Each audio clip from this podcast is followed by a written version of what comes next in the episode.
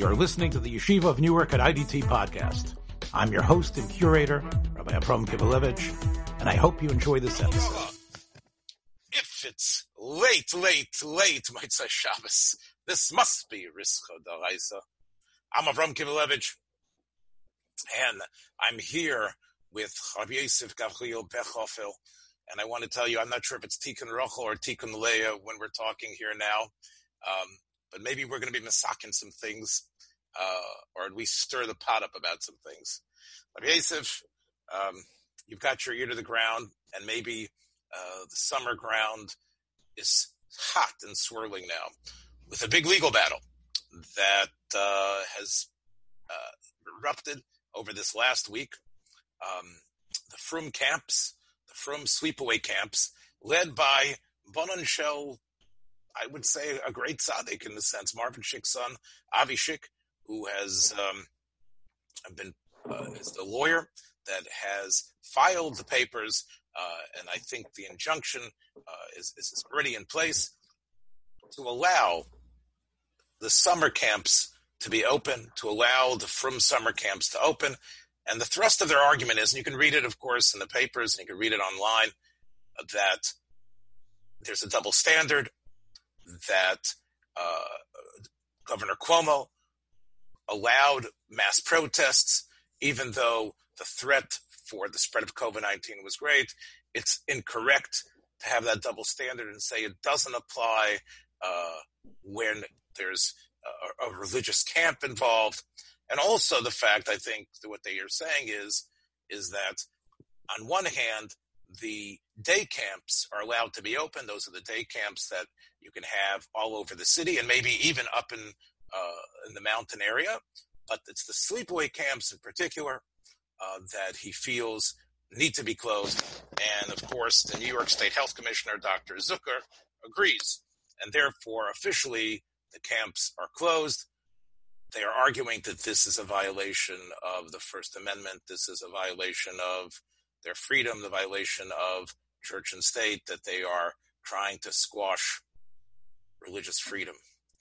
Rabbi Yosef Gabriel, you spoke on this program a number of weeks ago about how important your camp experience was. What's your feelings on this? What an unbelievable chil Hashem! What a grubby, racist uh, move by this uh, these these camp operators, including their attorney. It's revolting. It's disgusting. It's in the same spirit as the Zona said to Shlomo Melech concerning the baby. Did I come across clearly with that statement? Um, I think I've been hearing what you're saying. You're saying it's a it's a very great chilul Hashem, is what you're saying? Extraordinary chilul Hashem, unbelievable, uh, epic proportions. Yeah, uh, Basically, okay. saying our cause for money making day camps, which makes money for us, and uh, is the same cause as the black people protesting police brutality. And if they're allowed to police protest police brutality, surely we should be allowed to open our summer camps. It's exactly the same thing. Sure, I see the parallel with, with full technicolor clarity. I'm sure somebody does, not me. Uh-huh. So, uh, so Rabbi Yosef, I, I, know that you've just come off of, uh, of, of, a great exercise experience here, so you would seem to be extremely excited about this. So, in other words, you feel that this is the wrong way to go. Totally, correct? But yeah, yeah uh, uh, again, I, I, maybe I didn't come across clearly. It's not just wrong.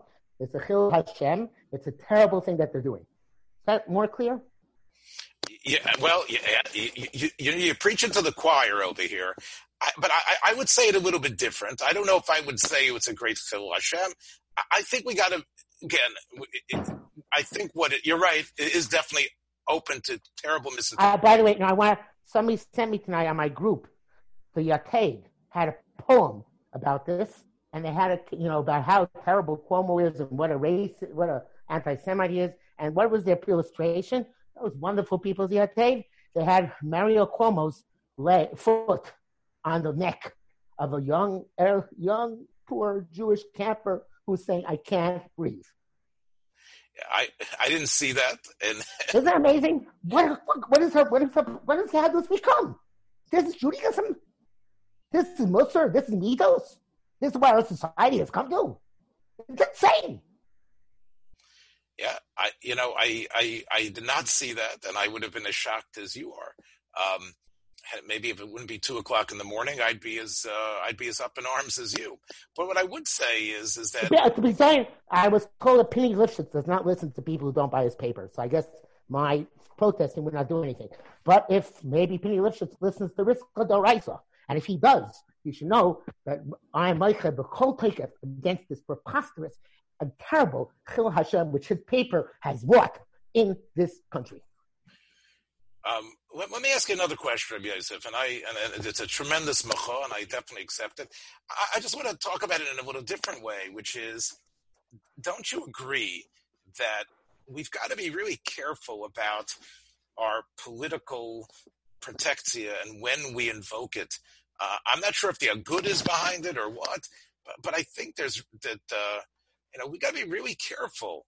Uh, I, I, I think you were, you know, when we decide to, to turn something into taking it to the Supreme, the New York State Supreme Court or whatever it is they're taking it to, you know, we really are wasting our chance for the real big important problem down the road. So yes. I agree. I agree. It, it, in terms of Chil Hashem, yes, no, yes, okay, maybe.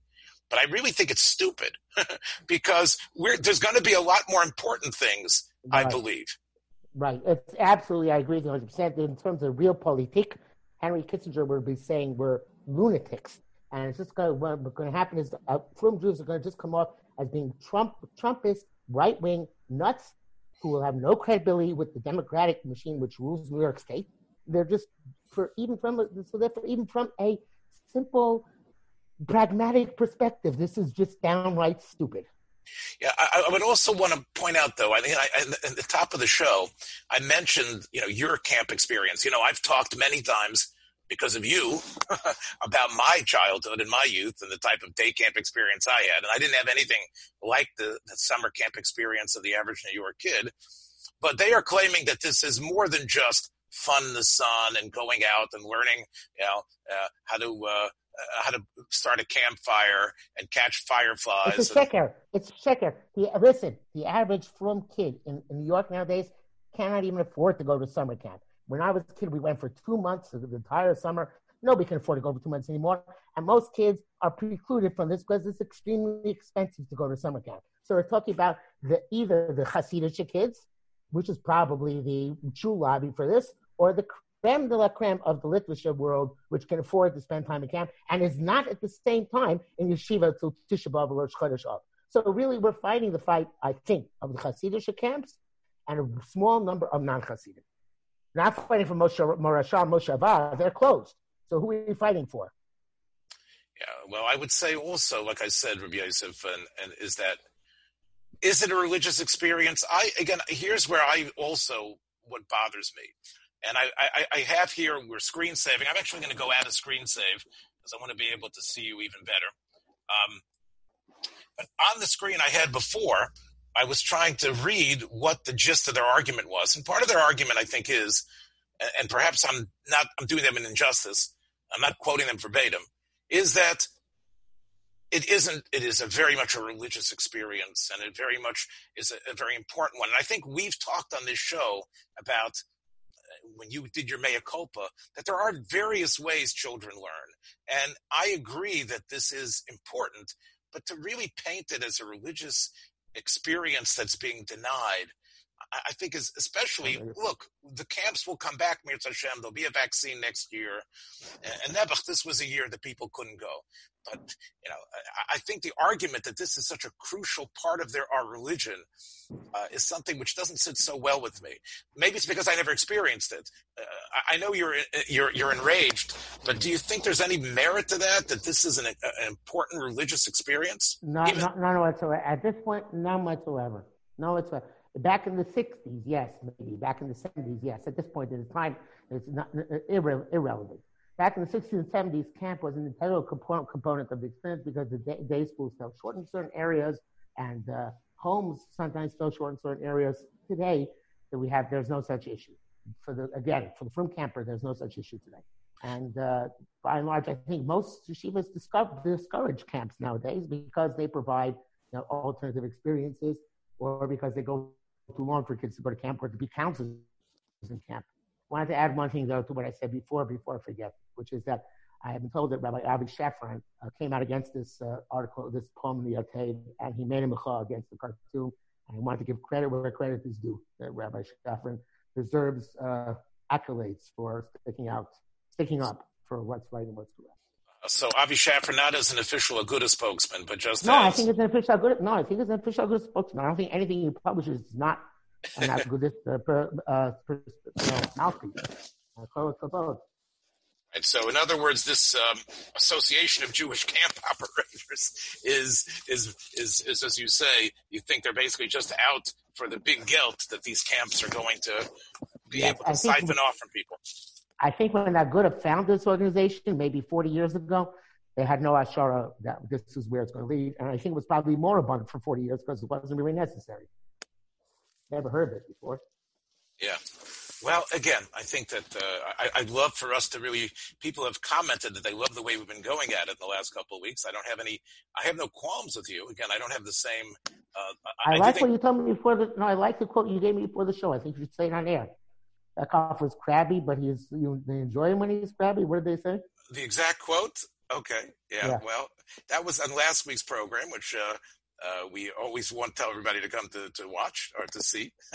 I, I, don't think I, I don't think I have enough bandwidth to put on the video, but uh, I think people would probably enjoy that as well. yes, here is the exact quote of a uh, of a great listener, very bright listener, and this is what he said. He said the following: Bechhofer was very crabby. It makes him kind of compelling, though, in a weird way. okay. So, okay. like that you're crabby. Like that you're crabby. Okay, uh, here's the last thing uh, for tonight, and uh, because we want, uh, we want, to give the listeners their, mon- their money's worth. Yes. Okay. Here's the last okay. thing. I read an article over Shabbos that I, uh, I, I, I picked up with a lot of enthusiasm, actually. By the way, uh, you saw the email I sent you, which branded you a left Oh yes, yes, yes, I did see that, and uh, it was very, very nice to yeah. to see that we are um, reaching people all over. People are, stumbling onto us and discovering something unique and different in the uh, podcast world um, and liking it. The uh, I read an article uh, over Shabbos uh, written by David Denby, who is a uh, film critic for the New Yorker, and uh, he had been extremely bored and in, in a difficult situation, and he signed up uh, and he's in his mid 70s, and he signed up for a course in Columbia, a literature course. And the other people that were taking the course with him were 19 and 20 year olds, and they were actually uh, going through in depth, really Be'iyun Rav, uh, Dostoevsky's classic Crime and Punishment. Uh, and, and, he writes beautifully there, and I, will put a link to it in the show notes about his discussions with all these kids, Raskolnikov's intent, and how it's relevant to today. And this is the third time he's done something like this. Uh, he's taken a course, and it was great for him. And he praises the teacher. And I'm sitting there listening to it and re- reading it and thinking to myself, this is a great thing. That here's a, a senior citizen, a man, you know, approaching his in the 70s, approaching his 80th year, and going into the heart of Lumdis in his world, which is literature and reading it and understanding it and being toe to toe with a lot of other young people and not just going to some shuffleboard game. Um, and it, I, I, thought that there's, I, I, think, and this is really totally a different subject, but I was wondering why, you know, I, I, I gave a Irach Yomim shir for 20 years, uh, um, in, in, Chicago, and no, not 20 years, but uh, about 10 or something years, 10 or 12 years. And why don't you think that older people, I mean, we talked about ourselves being old and crabby. Why can't older chevra be part of a yeshiva? In other words, when, when this is over, why is it that the yeah, great. I, I, listen, listen, I have a lot to say this, especially because I've, I've been dealing through a job which we once held in common through uh, arts with the yeshivas which have been off for the past uh, weeks and how they've been dealing with the situation. It's directly relevant to what you're talking about.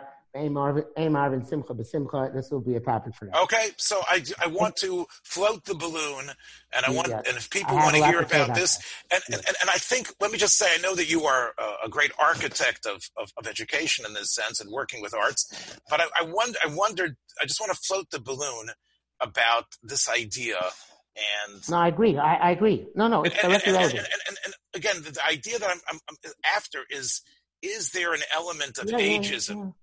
Is there an element of, of, of prejudice and ageism? yeah. It's not letting an older guy come next week we're going to discuss next week. How, we're- Oh, how, we're, how we're going to discuss our, how we're going to found our yeshiva and how we're going to work it. I have the plan. Next shot, next mitzvah shot. all right, let's hope that we get through. Uh, have a great July Fourth coming up. A, uh, a- and a. Uh, I hope everybody enjoyed the Lubavitch Rebbe's yahrzeit. This is Avram Kivelevich. This has been Rischa Daraisa, a very rushed and exciting, angry version. Thanks for joining We'll us for another episode from the Yeshiva of Newark at IDT Podcast. Be sure to subscribe on your favorite podcast app so you don't miss a single episode.